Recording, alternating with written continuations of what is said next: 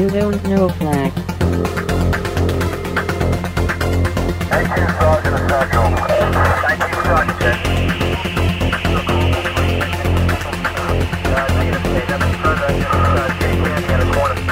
Don't Know Flack. Welcome to You Don't Know Flack, a podcast full of stories about retro gaming, retro computing, video games, arcade games, and technology from a guy who was there and still is. My name is Rob O'Hara, but for the next 30 minutes, you can call me Flack. Greetings and salutations, listeners, and welcome to episode number 220 of You Don't Know Flack.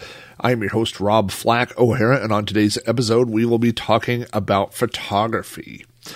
One interesting thing about photography is that pictures are a capture in time, and with emulators, we also have the ability to capture and freeze a moment in time with save states, but that's kind of cheating, and I try not to use save states when I'm playing a game. What I like to do is save where the game allows me to save, and then load those saved games back into memory, but the loading takes a minute, and so while I load up this spot of a game I've been playing, boy, am I just fumbling this while I...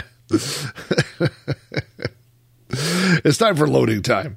Loading time. Loading time. Loading time. Welcome back to another episode of You Don't Know Flack. Gosh, it has been a busy few weeks.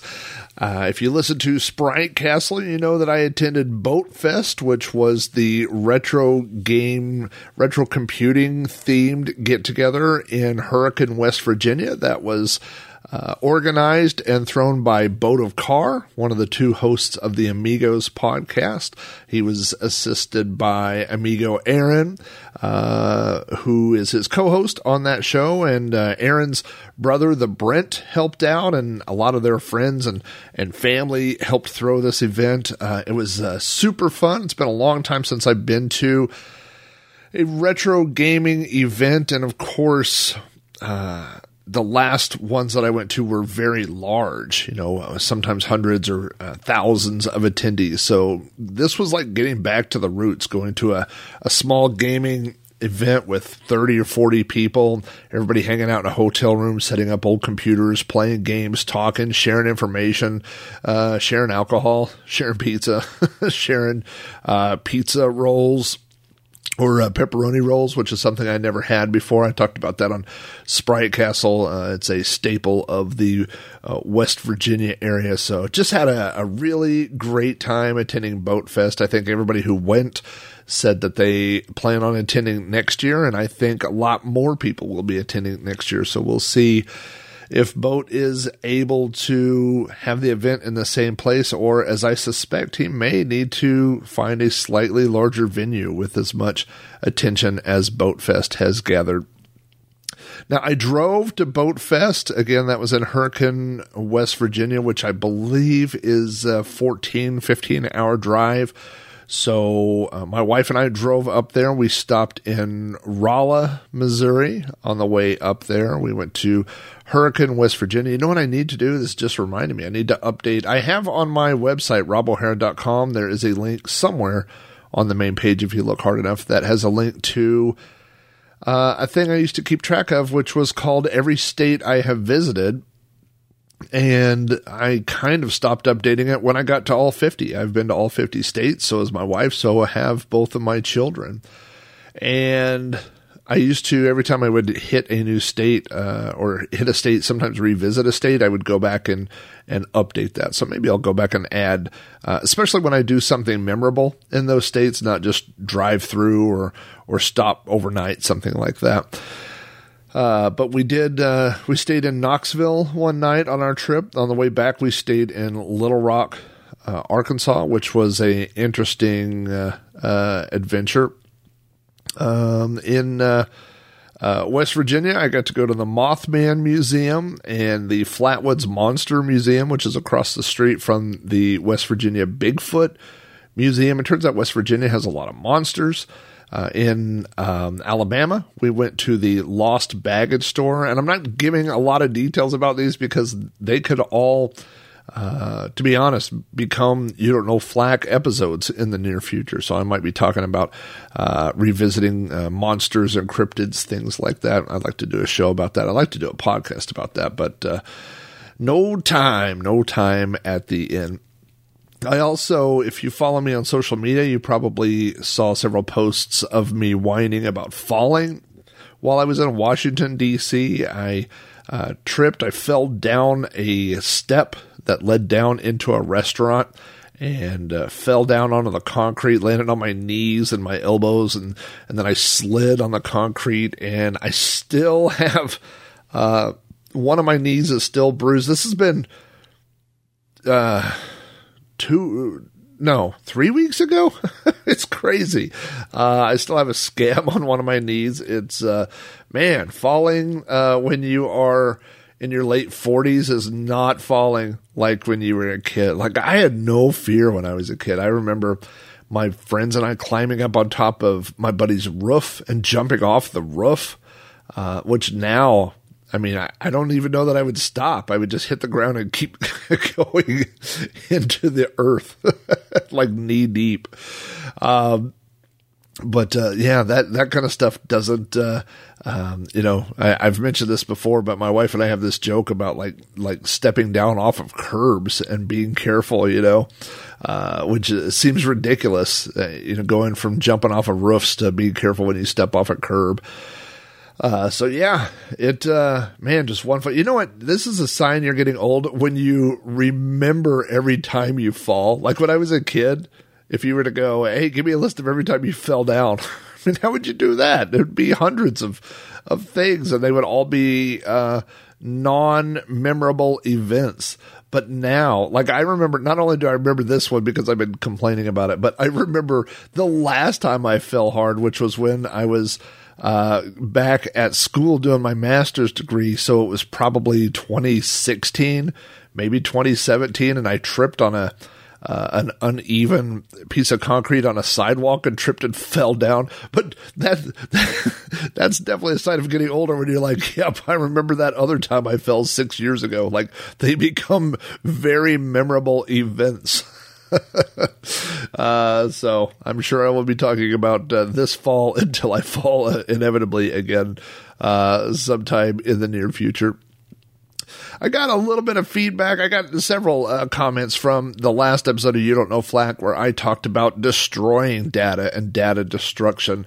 I had several people, including one comment from Chris Folds, one of my supporters on Patreon, who said that I missed the hillbilly way of destroying data, bonfire. And that is not untrue. If you want to destroy a hard drive or floppy disks and things like that I talked about, some kind of electronics, fire will do it. Now, I don't think it came to mind because I don't have access to a fire pit. You know what I have is we have a chimney, and we almost never use it because when you put stuff in there to burn, it always leaves stuff at the bottom and you got to scoop it out. And plus where we've put it, we placed it on our patio right underneath the roof of our back porch. And so, you have to move it if you want to have a fire out there. So we never actually use it. We haven't used it. I don't think we've used it since we moved to this house. We've been here for almost 4 years now. But yeah, if you have, a good fire pit, you have a place like that, and you want to get rid of a couple of hard drives, I don't think it would be worth going through the effort of setting up a fire pit to destroy one hard drive. But if you already have that fire pit or furnace or something like that already set up, then absolutely that will take care of your problem for you. Joe Schrippa also suggested to me, he said, haven't you ever microwaved a CD-ROM? Try it for 2 seconds and see what happens. Well, I think everybody remembers in the early days of the internet that was going around about microwaving CD-ROMs. I remember I was too afraid to try it at home, so I did it at work with our work microwave. I put an AOL CD in the microwave and set it for about 30 seconds. And after about 2 or 3, it just starts sparking and arcing because of the metal, and you're not supposed to microwave metal. I'll be honest with you. I guess it also does burn the CD. And so that probably would ruin if you're trying to get rid of data from a CD-ROM. That would probably do it. But CD-ROMs are just so fragile that it just doesn't seem like it would, you need to go to those links. And also you would need someone else's microwave. I'm not sure that's good for a microwave, but yep. If you need to get rid of CD-ROM information, that would certainly do it. So, but anyway, lots of fun times talking about that stuff. Glad that I went on the road trip, and glad to be home and back here in Flack Studios. If you have feedback about this or any episode of the show, you can email me directly at robohara@robohara.com. Join the conversation on Facebook at facebook.com/Robcasts. Follow me on Twitter at Commodork. Come chat with me on the Amigos Retro Gaming Discord, or leave a message on the podcast hotline, which is area code 405-486-YDKF. If you'd like to support my shows, visit my Patreon page at patreon.com/Rob O'Hara. All my patrons get access to behind-the-scenes blog posts, weekly videos, access to the Amigos Retro Gaming Discord server, and other additional perks. To find out more, visit that page. Again, it is patreon.com/Rob O'Hara. And now, my fake file has loaded. So loading time is over, and we can get started with this episode, which is photography. I cannot begin a discussion of photography without saying how lucky I am to have had parents who were interested in photography and took hundreds and hundreds of pictures of my sister and I while we were growing up and saved those pictures. I, of course, run in retro circles, and people talk about, oh, I remember having a train under my tree, or I remember dressing up as this character from Halloween, or I remember having these toys when I was a kid. And I have photographs of all of those things. I have photographs from every Christmas. I have pictures from every Halloween costume, most Halloween costumes, from going on vacations, from going on trips, from visiting family members. My parents took a ton of photographs, and then my mom saved them and put them in photo albums, which I have borrowed over time and scanned in all the photos that pertain to my memories. I should probably scan in the other ones of family members that I don't necessarily know, but anyway, I do not take that for granted. I feel so lucky. My wife, her father took a lot of pictures, but after he passed away, the photos were not taken care of. All of her family photos have been ruined. So other than a very, very small handful, we're talking probably, a dozen or 2 dozen pictures. She does not have photographs of her childhood. So for me to have access to hundreds and hundreds of photos of my childhood and my teenage memories and things like that, I am just super grateful for. Again, I do not take that for granted. My dad loved taking pictures. He had a fancy Canon, probably a Canon AE1, I believe, camera from when I was a kid. And he was always taking pictures for as long as I can remember. He took pictures of my sister and I at holidays. He took pictures of the cars we owned, of the houses we owned, the vacations that we went on. He was always taking pictures. And again, all these pictures ended up being saved and stored over time. One of my earliest memories at our new house. So this was probably the Christmas around in the fall of 78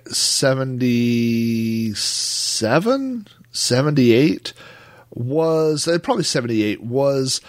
my dad setting his camera up on a tripod outside and doing some sort of time lapse or long exposure photo to try to take pictures of the moon. So this was definitely, photography was a hobby of my dad's. Now, he never developed his own photos or anything like that.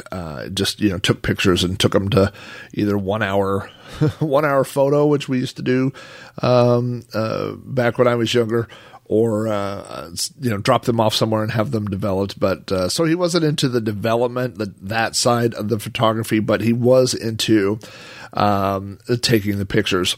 Now, my mom, I remember, had a Polaroid, one of those instant cameras. And so I remember her taking pictures at birthday parties, some other things like that, where she would take Polaroid pictures. I have a few Polaroid pictures that she took of my Star Wars collection or at a birthday party, things like that. So I don't think she was quite as into the technical side of photography, but she definitely also took pictures using a camera. Now, we got a video camera very early on. I've talked about this. We got a black and white video camera in 1978 with our first VCR. And then later, just a few years later, we got a portable VCR. When I say portable, I want to say it was about 20 pounds. You carried it over your shoulder, and it had a camera that attached to it. So the VCR and the camera were two separate things. But my mom really took to taking videos. She would set up the camera at birthday parties when we would go to the zoo, and my mom would take the video camera, which she took. I remember she took the video camera one time to the 4th of July, fireworks, and made a video of the fireworks. So I don't remember her taking as many pictures later on. My dad continued to take pictures, but my mom was more into taking video. And so, and that's just as great. And so not only do we have all these pictures from my childhood, but I also have access to all these videos, which I have since digitized. So I do. I mean, I can't stress enough how lucky I feel to have all these things at my disposal. The first camera that I remember owning was around 7th grade. It was probably a birthday present, maybe for 6th or 7th grade, disposable. And it wasn't disposable like today, what we would think of like disposable, like literally, but it was a cheap camera that was shaped. I don't know how to describe it. It would be like if you said it was shaped like an ice cream bar, you know, like that kind of shape, that had a little slide where you could look through the little thing.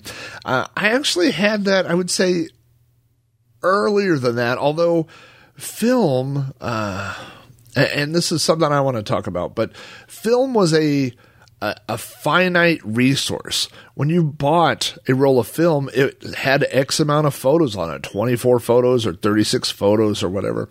So you didn't want to just get a thing of film and run around all one day and take all the pictures, you know?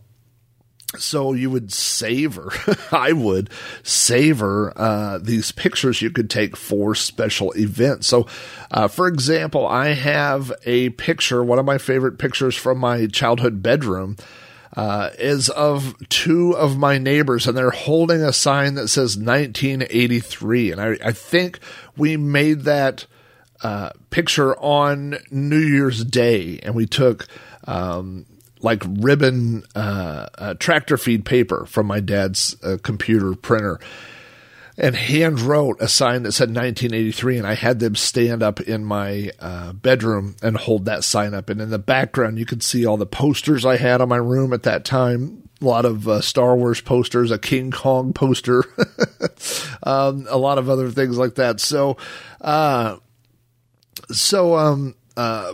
But I didn't take a lot of pictures. Like, I don't have a lot of pictures that I personally took. Most of the pictures are of me and my family, but not ones that I took. But that's definitely a photo that I remember taking.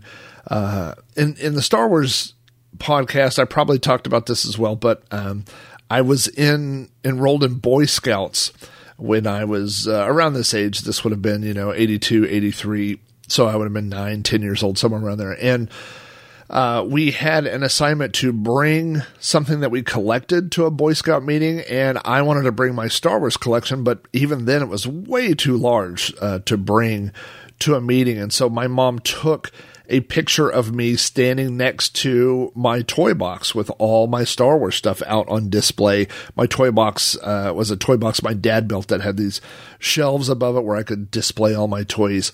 And I have a scan of that picture. You know, again, it's a Polaroid that my mom took, but what a great frozen moment in time of like the collection, all the things that I had. And what's great is when you scan these things in at a high enough resolution, you can really zoom in and see details that are difficult to see when you're looking at the actual photograph. You know, I can zoom in on this photo and actually see little toys that I forgot that I own that are all in this one picture. So, that's a cool picture that I still have. So anyway, back to this camera. I got this camera around 6th or 7th grade. I had a book on photography. I feel like I owned the book, but I also feel like it came from a library. Now, our library occasionally had book sales, so maybe it came from a book sale from a library. It's possible that it came from a garage sale. My mom was a connoisseur of garage sales, so it may have come from that. I remember the book felt a little dated, like I was looking at it in the 80s, and all the outfits and hairstyles were from the 70s. But it talked about the basics of photography, like taking photos of things up close and taking photos of things far away. And I remember that there are two things that I remember specifically about that book. The first one was the rule of thirds. If you're not familiar with the rule of thirds, it is something that will help your photography just infinitely make your photos better, which is the easiest way to think about it is to not put the subject of your photo directly in the middle.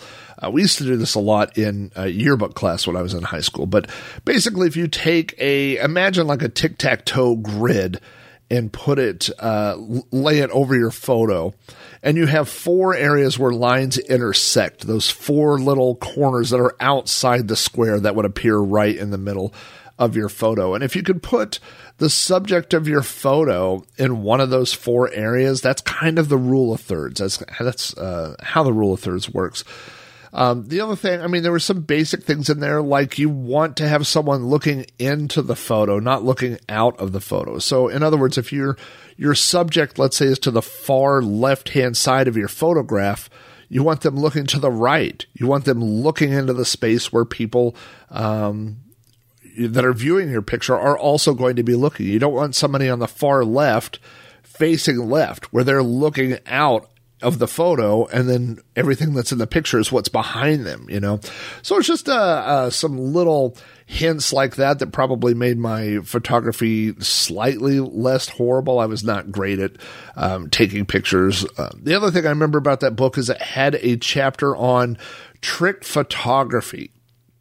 And there was one photo in there that had a guy, like two kids, and one of them was standing really far away in a field, and the other one was standing up close, and he was holding his hand out, so it looked like his friend was standing in the palm of his hand and really small. Of course, this predates Photoshop by, 10 or 20 years, whatever. But it was just a way to do, trick photography by using a depth of field kind of trick. And so I remember seeing that and just thinking that was really fun. And I tried a few of those photos, but it was always kind of hard because you had to use this little viewfinder and it was difficult. It's much easier now in the digital realm, as we all know, to edit photos. Back then there was no editing. There was if you took a picture that was too bright or overexposed or underexposed, too dark, too bright, whatever, that was it. You just had one shot. Now that camera I took with me in seventh grade. My parents signed me up for one of those school field trips that goes to Washington, D.C., a trip where you go, like a charter trip, you go and you spend 4 or 5 days in Washington, D.C. They take you to the Capitol and to see all the monuments and learn a little bit about I mean, you're supposed to learn about the government, but I think like we just learned about hanging out at the arcade at the mall, and that's not true. I do remember going to the Smithsonian's and having a great time. But the first day that we were in Washington, D.C., my roommate and I went to go swim at the hotel swimming pool, and we didn't want to carry all our stuff down there, so we stuck our room keys right underneath the very edge of our door. And then that way, when we came back, we wouldn't have to carry all this stuff in our swimming trunks.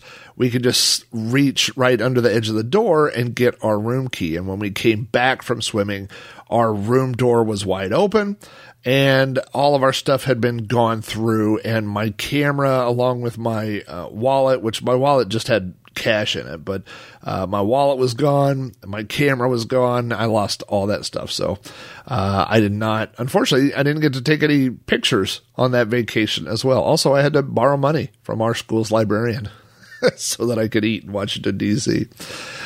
So that's what happened to my camera. I don't think that I had another camera all throughout high school, like 7th or 8th grade through graduating high school. I did not own a camera, which, think about that compared to today. Imagine a kid not taking any pictures from 7th grade to graduating high school. Now, I can't even imagine what a number would be, how many photos my kids have taken. I mean, thousands seems low. Like, it could be tens of thousands of pictures. You know, my kids went through the phase everybody went through, taking pictures of their food. I still sometimes take pictures of my food, which is a strange thing that we do now in society. And Jake Johansson, who's a really funny comedian, has a whole bit about that, where he would take pictures of his food and he would show it to people and he would say, "I'm about to make some more of me with this," which is a funny idea. Yeah, it just seems, it's so weird how this has changed in just a short amount of time. You know, thinking about people that would go, imagine right now going 1 year without taking a photo. Like, that just seems unfathomable. And back then, I mean, I went my whole high school time and didn't take any photos. Not to say that I don't have photos. Like, my parents, again, took some photos of that era, but I personally didn't take a single picture. So it's just kind of odd. Now, my in high school, I was in our or on the staff of my high school's yearbook. We didn't really have a newspaper, but we did have a yearbook. And so I remember that there were a couple of people who were photographers for the yearbook, and they would take pictures and then they would develop them, and they always hung out in the dark room. And if you weren't on the photography staff, you didn't get to hang out in the dark room. And so the dark room became this kind of desirable, cool hangout place that was exclusive. Only a few people got to hang out in the dark room. So I always kind of wanted to do that, but I never really did. Now, when I went to community college a couple of years after high school, I became the editor of both my college's newspaper and yearbook.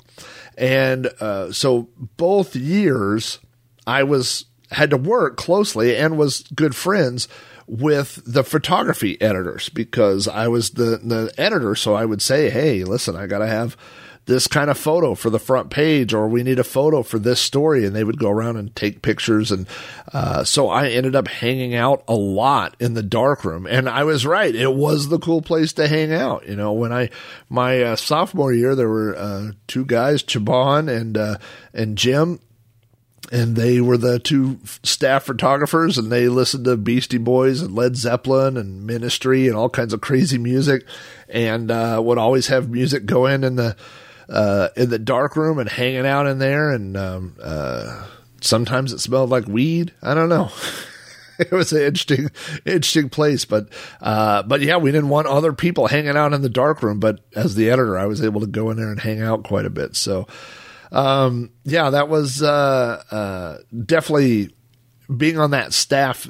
Photographers were different than writers. That's what I would say, is that, you know, all the people that wrote for the newspaper were, people who wanted to be writers, wanted to be reporters, wanted to have a career in journalism, all that stuff. The photography guys, I'm not saying they weren't good at taking photos, but I don't think they had those same aspirations. I don't think anybody, any of the photographers wanted to grow up and be photographers. I think they wanted, you know, a cool thing to do while they were in college and hang out. And that certainly, fit the bill.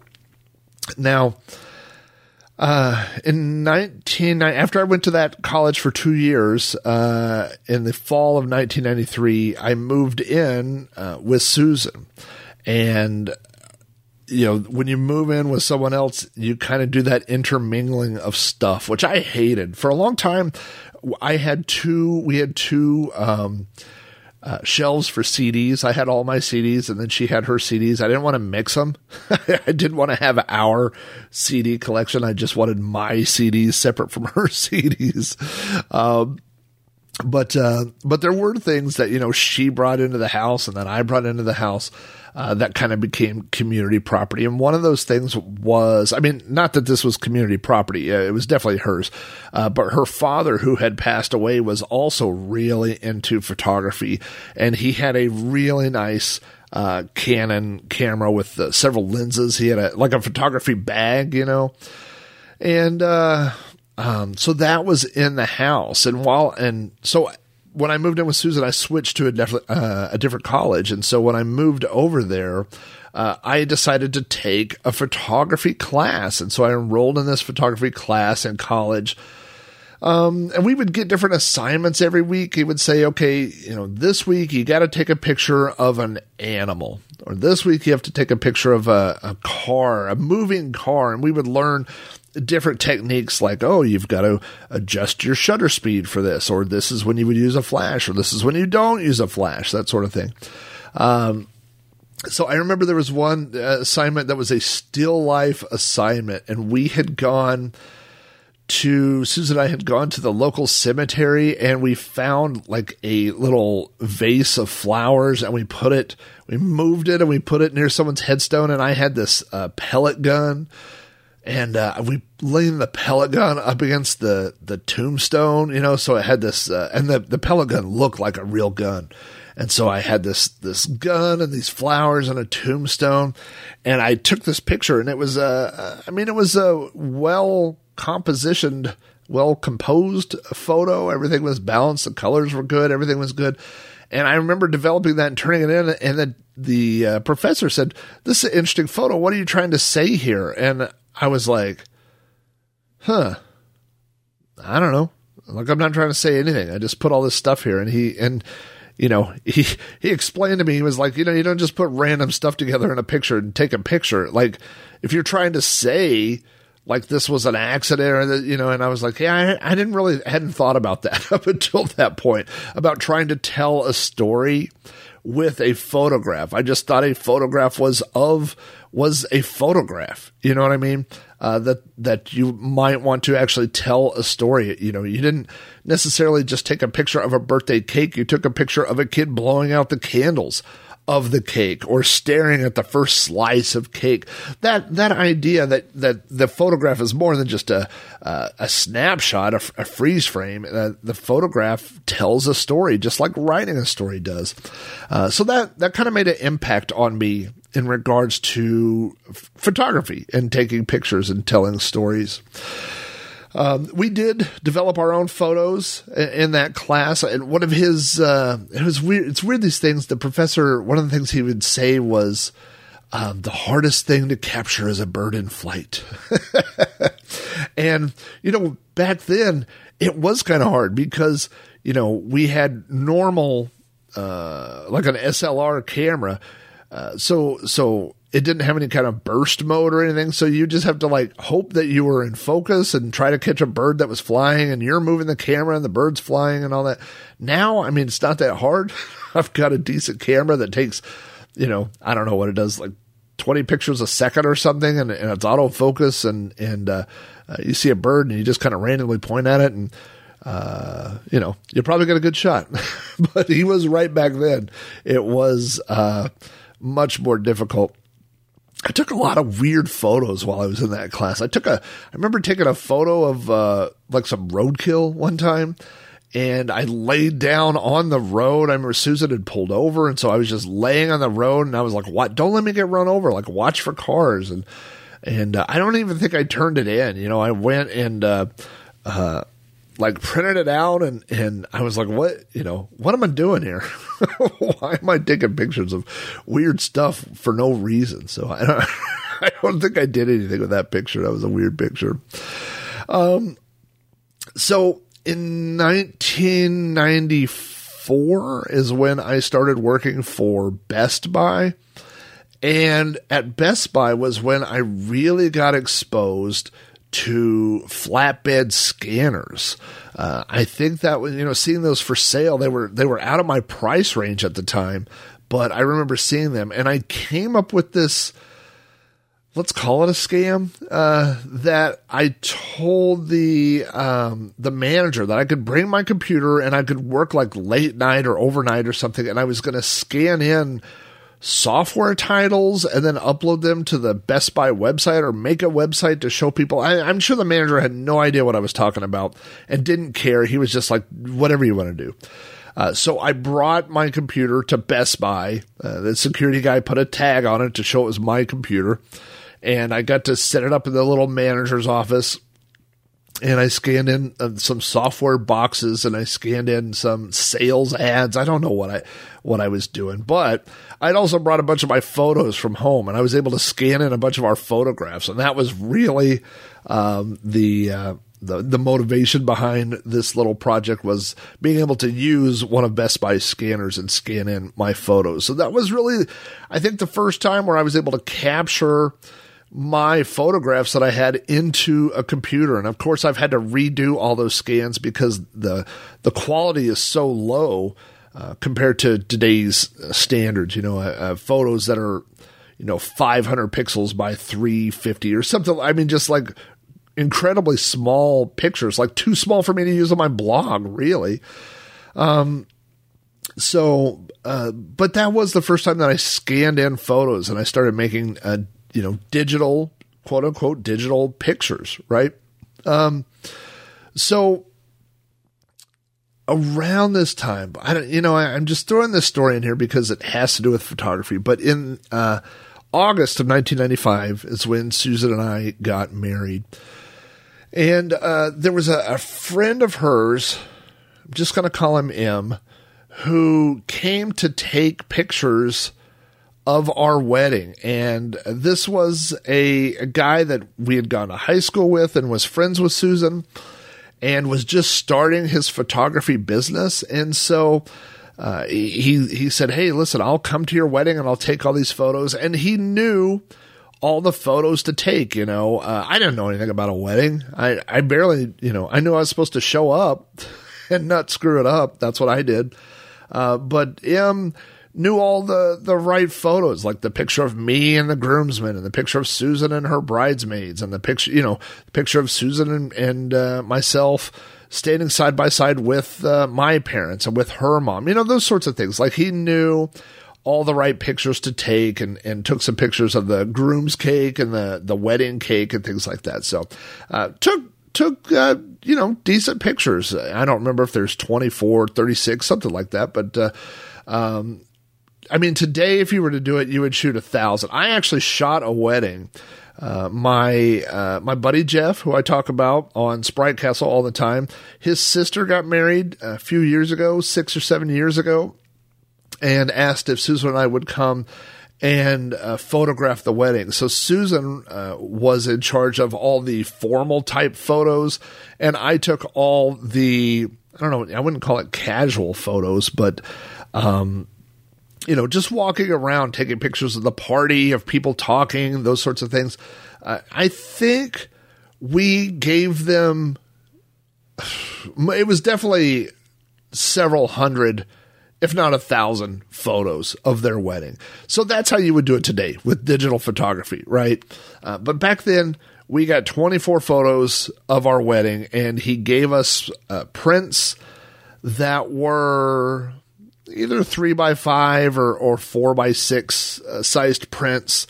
And then based on those prints, we were supposed to order which ones we wanted of different sizes. Like if we wanted a large photo of the two of us in the chapel or you know, of us and our family, that sort of thing. The problem was we were in this mode. Like I had to take off work from Pizza Hut to get married and go on a honeymoon. You know, we had no money at all. And so we had kind of dragged our feet. Let's see. That's not true. When I got married, I was at the FAA, but I'd only been at the FAA for 4 months. So we were not financially stable at that point, either way. And so it took us a few months, and around Christmas time, we contacted the photographer and said, hey, we're ready to, we've got some money. Our parents are giving us some money. People want photos.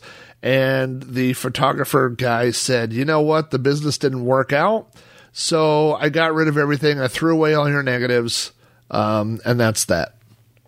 So, you know, I come from a long line of grudge holders, and I probably should forgive this guy.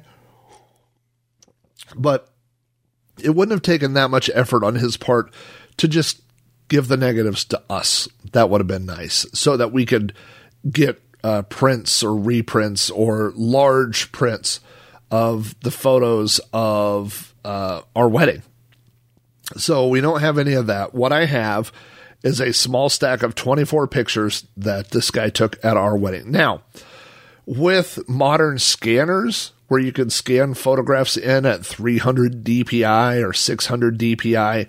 I have amazingly detailed scans of these photos. I have them stored in multiple places, and we can make large prints based off of those scans. So it's not the end of the world, but it really is representative of that era in which it's not like, I mean, today, if you think about, oh, there was a terrible event on the news, and then you go to CNN and there's footage from 3 different angles. Or any concert that happens, I could go on YouTube and type in a concert, and immediately there's cell phone footage of that concert. So everybody has a camera with them today. Everybody has a cell phone with them today. And so there's no shortage of photos. If I were to get married today, and something happened to the photos for the photographer, I guarantee there would be a lot of other photos of the wedding. People there would be taking pictures with their phones. And so it wouldn't be as tragic, but it's just kind of weird about that time era. I mean, again, this is mid 90s where there was one guy there with a camera and one guy took pictures and that's it. And there's one copy of those pictures, one copy of the photographs. There are no duplicate copies. Now there are digital copies of them, but just a weird kind of moment in time to reflect back on. In 1996, I got a digital camera. I got a Kodak Digital Science DC 50 zoom camera. A zoom not meaning a brand, zoom meaning it had the ability to zoom in, and that was so important that was part of the name of the camera. Imagine if you had an iPhone today and you had to tell someone it takes pictures and also it zooms. Now the DC 40 was the predecessor of the Kodak digital camera, and it did not zoom. It had a static fixed lens depth, and that was it. So that's probably why they put the word zoom in the title. But the model number was the DC 50.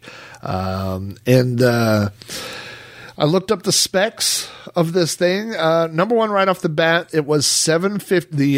The photos that it took, the resolution was 756 by 504. So less than, what was SVGA? 800 by 600? Less than that. So I can immediately tell any digital photo that I took with this camera because they're all that slightly odd resolution of 756 by 504. The dimensions, the physical dimensions of the camera, 6 inches wide, 4.7 inches deep, and 2.5 inches tall. Even though it only had one lens on the outside, it was almost the size of a pair of binoculars. That's what it looked like when you looked at this. When I look at pictures of this thing, it reminds me of the binoculars that Luke is using at the very beginning of Star Wars. Now, that's cut out of... well, it's cut out of the beginning of Star Wars. You can find photos of that. But the thing that he uses later when he's looking for R2-D2 and R2-D2 is lost on Tatooine and he pulls out his space binoculars. That's what this digital camera looked like. It looked like a big, giant thing. Like there is no stealth photography with this thing. It says that it weighed 1.16 pounds without batteries. In parentheses, it says 525 grams. So it, again, not small, not light. It says it would focus, the closest it would focus is, or the focus depth, this is what it says, 2.3 feet to infinity. So you couldn't focus on anything that was closer than 2.5 feet to you. So this was not for taking macro photography. You weren't going to take pictures of your D&D miniatures with this thing. It also says that on the built-in memory, the DC50 zoom camera can store 7 to 22 pictures. Now, there was a separate card, and I didn't write down the model number of the card, but it says you can read it on your computer using a PCMCIA adapter. So this predates anything like Compact Flash, and it doesn't matter because I don't think I had the card. I think that I only used the internal memory. It came with a serial cable. Not a USB, not a universal serial cable. This is a regular old serial cable, like a 9, pin adapter. And so, if you remember, if you're this old and I'm this old, you remember that you couldn't just plug in a serial cable while the computer was on. I mean, you could, but the computer wouldn't recognize it. It had to be plugged in and the device had to be turned on when you booted. So if you wanted to get the pictures, download the pictures off of the camera, you had to turn the camera on, plug the serial cable in, and then either turn your computer off or just reboot.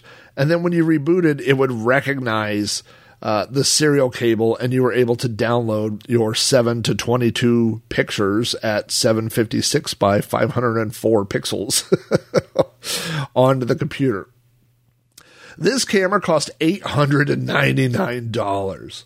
Now, there's no way that I paid $899 for this. I believe that my dad somehow he had this and maybe upgraded to another camera, and then I think I paid him like a partial. I want to say I paid about $500 for this camera. That's what I remember in my head.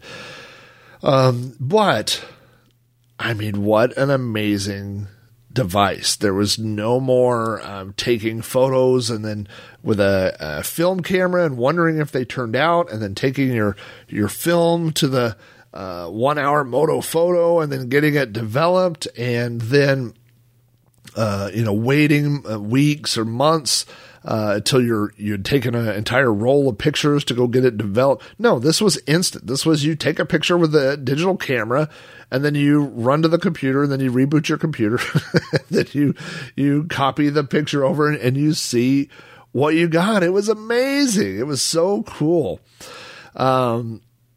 Now, another item that I owned around this time was called a Snappy. Now, Snappy was one of the neatest little devices that I had ever seen. Some people that own them, I mean, everybody that has one remembers these things so fondly. It was such a cool little thing. It was this little external box. It was about the size, like if you, like a Commodore 64 modem or something like that. Like it was a long, slender, little blue box that plugged into the parallel port. It had a little case where you had to put a 9-volt battery inside it. And on the side of the Snappy, it had a composite input.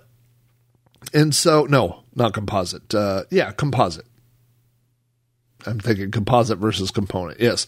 And so what this allowed you to do is it was essentially a video capture device, but not for capturing video. What it was intended to do is you could hook up your camcorder. I had a camcorder at this point that had RCA outs, so you could plug the RCA cables out into a VCR and you could dub your home movies onto a regular sized VHS tape. And so what you would do is use the video out, RCA video out of your camcorder or VCR and run it to, using RCA cables, run it to the input on the side of the Snappy. And then you would use their software and you could take a screenshot from your video. And so I was sure this was the future, because why would you need normal photography, or why would you need a digital camera when you could go to a sporting event or to a museum and just take video of everything, and then when you got home, plug it into your Snappy and you could take all the stills that you wanted. Now I have a folder I have a folder on my server called Digital Photos, and there's a folder in there called Snappy, and it's from all the screenshots that I took with my Snappy. They're easily identifiable. They are all 640 by 480. And the quality is okay, but they all look like screenshots from VHS tapes. So just depending on how good the camera looked at the time is really how good the photos came out using Snappy.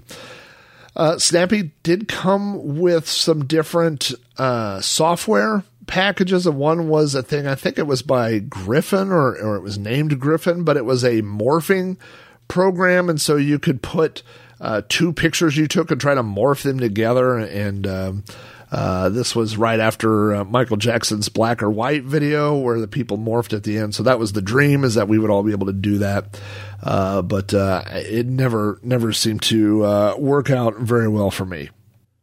So I had that Sony DC 50 camera, which was okay. The quality wasn't very good, but I eventually got a digital camera that looked like a camera, not one with a focal lens on the front, not like a SLR, but like an instant camera. This was a camera that the front slid open and a little lens came out, and it was an Olympus D460, which I looked up was a 1.3 megapixel camera. It had 1280 by 960 resolution.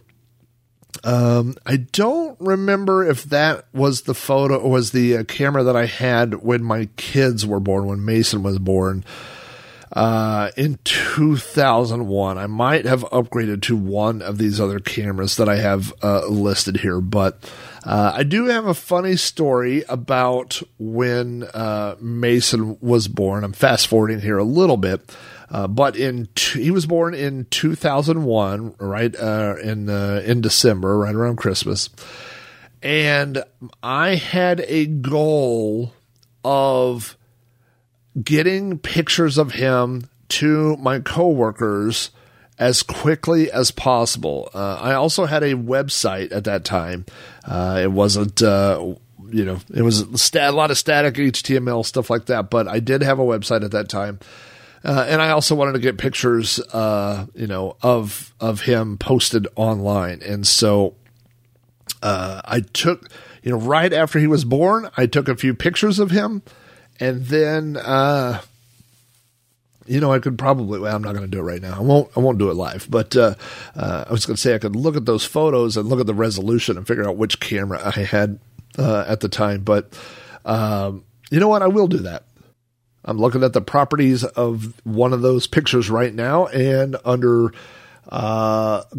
camera model, which is some of the, additional information that it has stored here. It says Olympus digital camera, and the resolution says 1280 by 960. So it was definitely this camera. It was my Olympus D460. So right after he was born, I took several pictures of Susan holding him and the pictures of his face. And then the minute that the doctor said, okay, now we're going to take him away. You guys stay here, chill out. You know, that moment when they take your kid and they clean him up and they do all that stuff.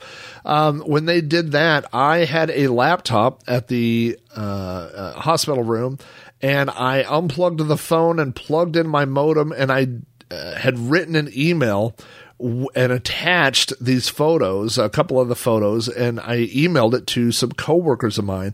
I had to dial up over a dial-up modem and email the pictures, and it took about 5 minutes.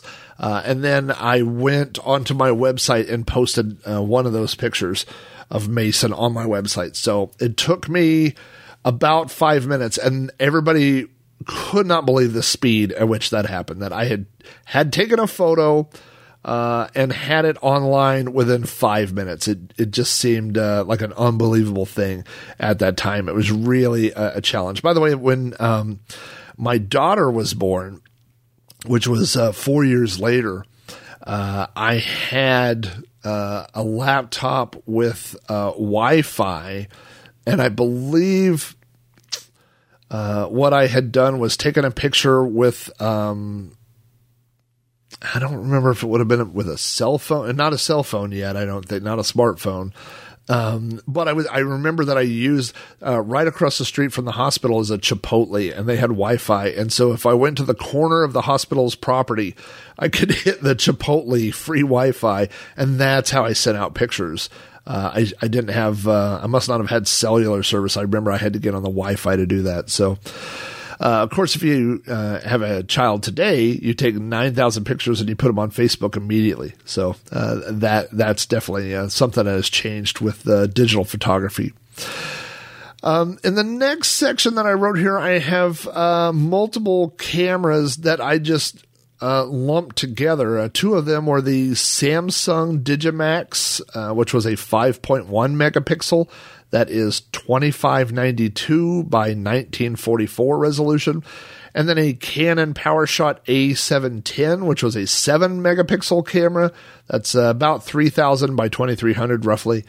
And I don't really have any solid memories of those other than when I looked through my camera, my digital photo folder on my server, and I definitely have photos that were taken with those. When I look online, they look somewhat familiar. So they must have been just upgrades that I took along, bought upgraded cameras along the way, but not anything that I had any sentimental attachment to.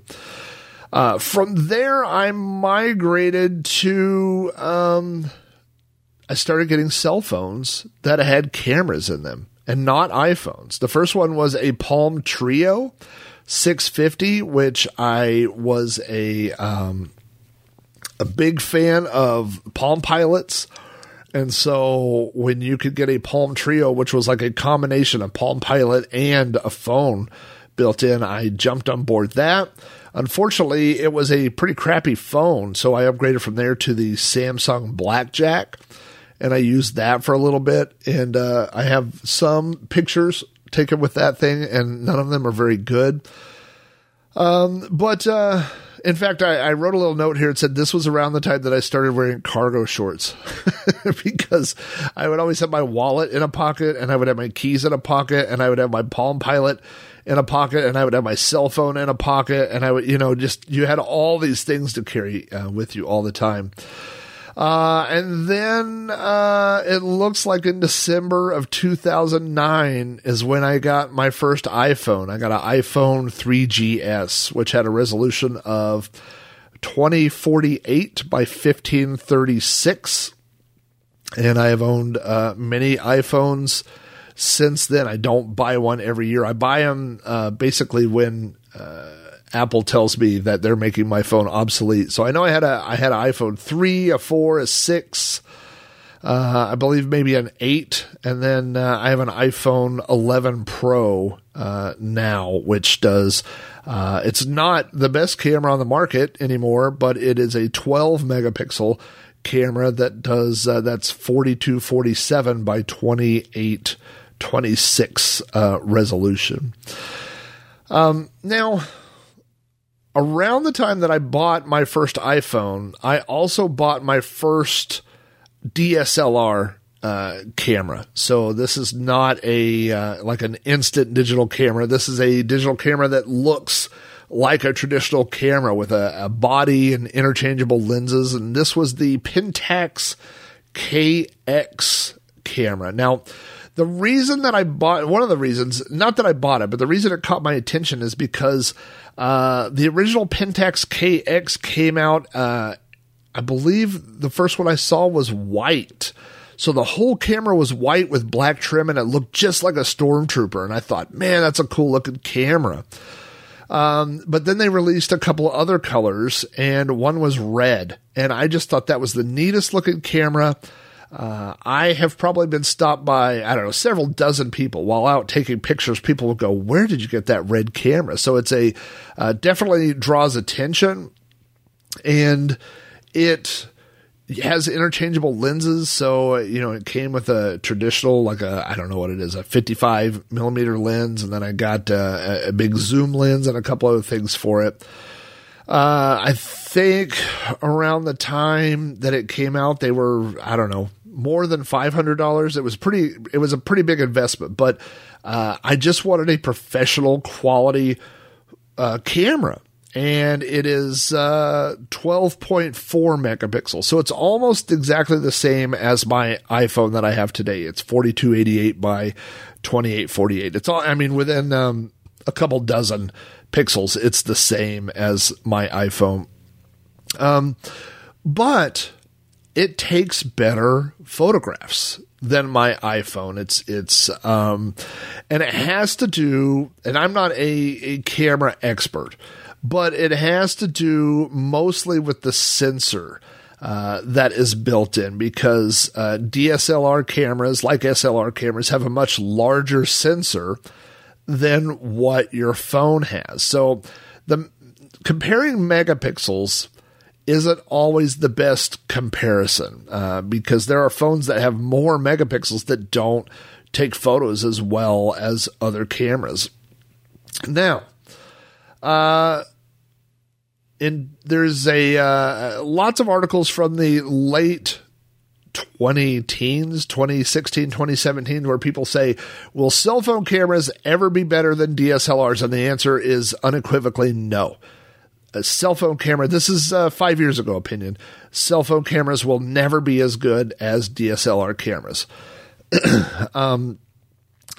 About a month ago, Sony released an article that said, and I'm doing some quoting here, Sony is on the cutting edge of mobile camera technology, and a recent report from Japan indicates that the company believes its breakthroughs will see smartphones match and overtake the capabilities of DSLR and mirrorless cameras as soon as 2024. So that would be within the next year and a half to 2 years.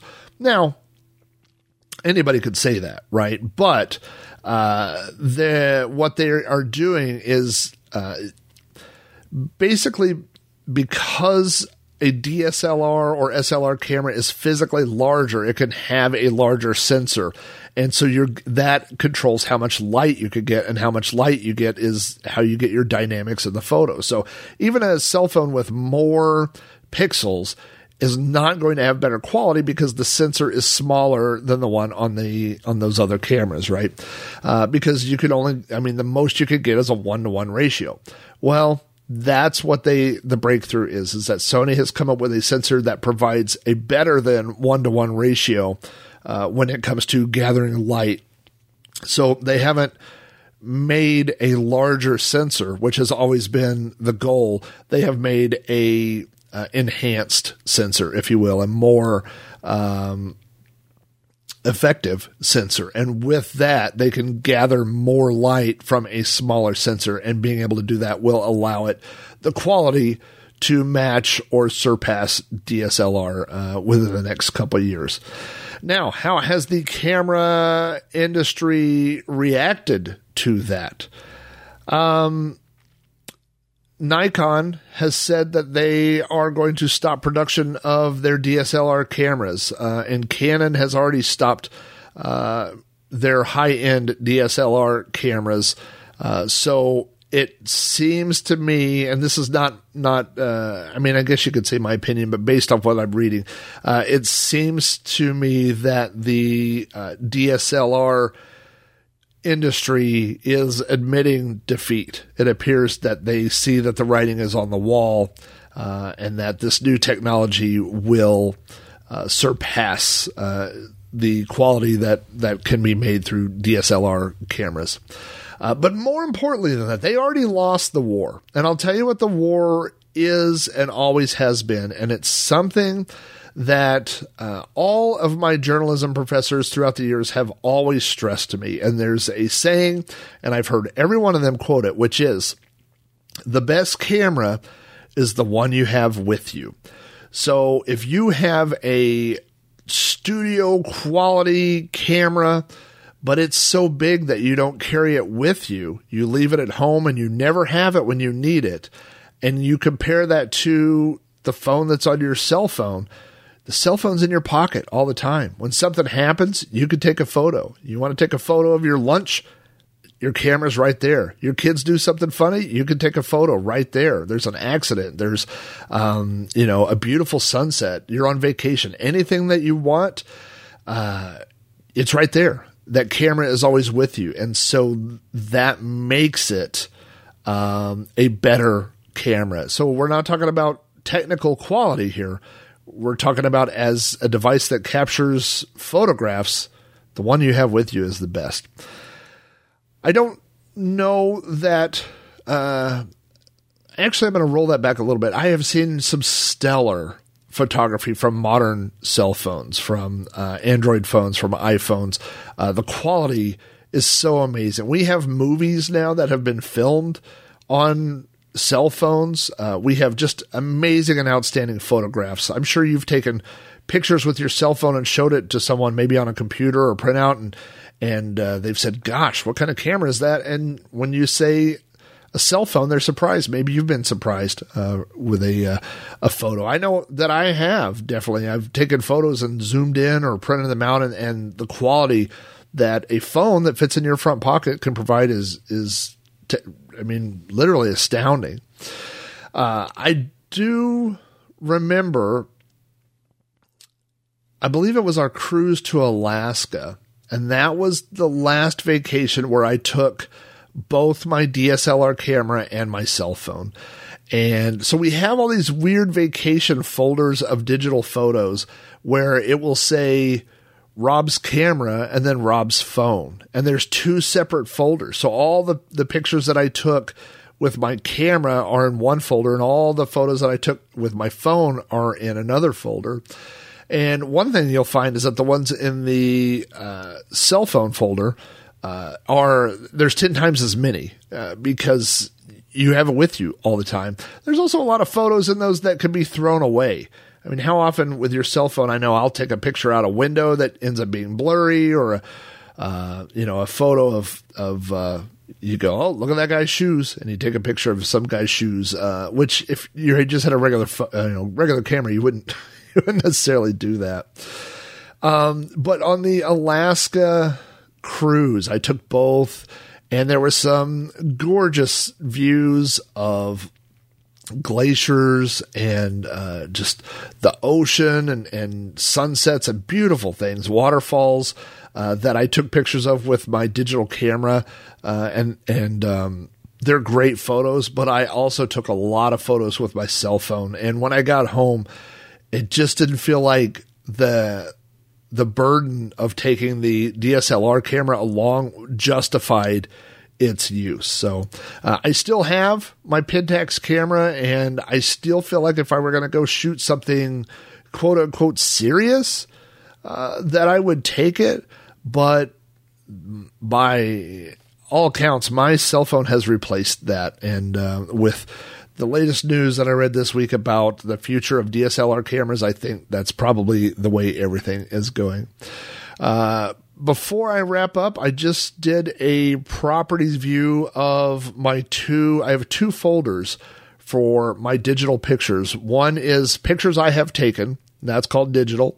And then I have one called digital 2, which is scans and you know, could be of, concert tickets or different things like that. So they're not necessarily photos, but they are digital pictures of things. My digital photo directory says that it is 151 gigabytes with 87,386 files. And those should all be pictures. Digital 2 is smaller. It is 6.7 gig with 16,186. So combine the two, and I'm basically at 100,000 digital pictures.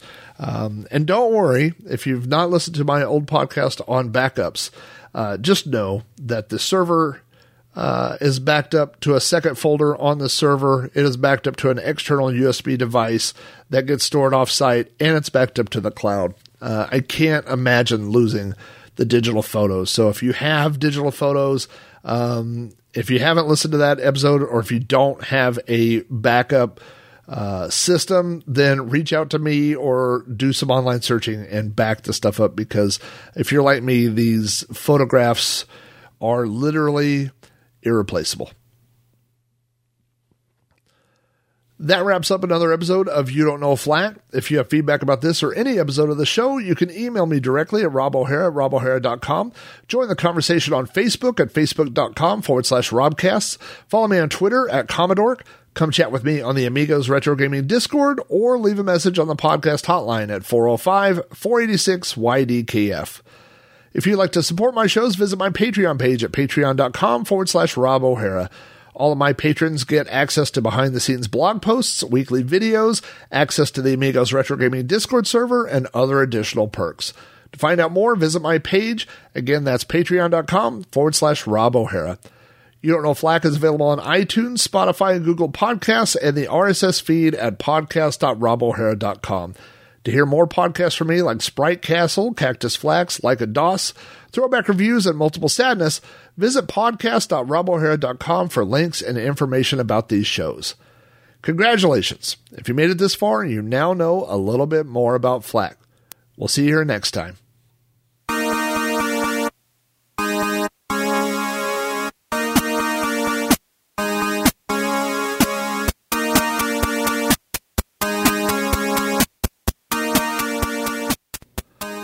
Finally, this podcast would not be possible without the support of Patreon listeners like these.